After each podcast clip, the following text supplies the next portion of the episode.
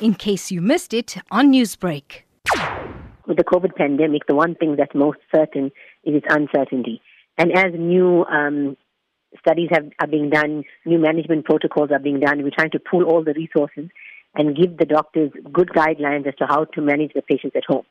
This will not only be beneficial to the patient, but also the other patients that are in hospitals, because the, the, the patient that can be managed at home will not put themselves at risk by being in a full hospital setting. They'll also be able to be at home and be managed by their family members. You know, being around family already helps with the recovery in any illness.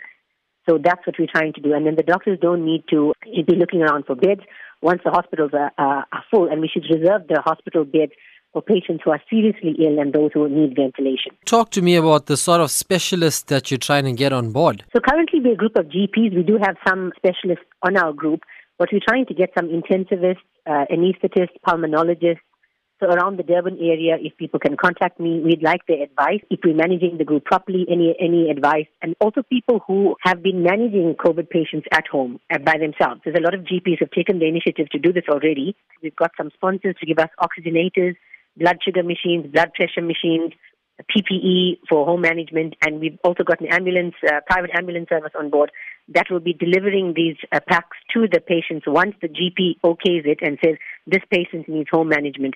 And for now, we are able to uh, supply this and the doctors will be able to manage them. Now, what sort of cost will be involved for the patient that would like to access your service? I know it is going through a GP. The GP consultations will depend on the GP, and now uh, with the COVID pandemic, uh, teleconsults with medical aid, most of them are covered. So it will be a medical aid consultation. It will be your teleconsult via the uh, via your medical aid. So the medical aid should cover all of that, depending on which medical aid you're on. If you're cash paying patients, then we're trying to offer a package. So the package will include like a basic package without the oxygenator should be about two to three thousand rand, and then plus the GP's consultation fees. And then we're looking for an oxygenator. We're trying to get them. So it will be about fifteen to twenty thousand rand with the oxygenator. And then we're trying to get a group on board that will sponsor. So if we've got uh, two or three patients who are part of the uh, GP's managing them, but they can't um, afford that, we're going to have to do a selection criteria for those who will uh, get the uh, pack donated. Newsbreak, Lotus FM, powered by SABC News.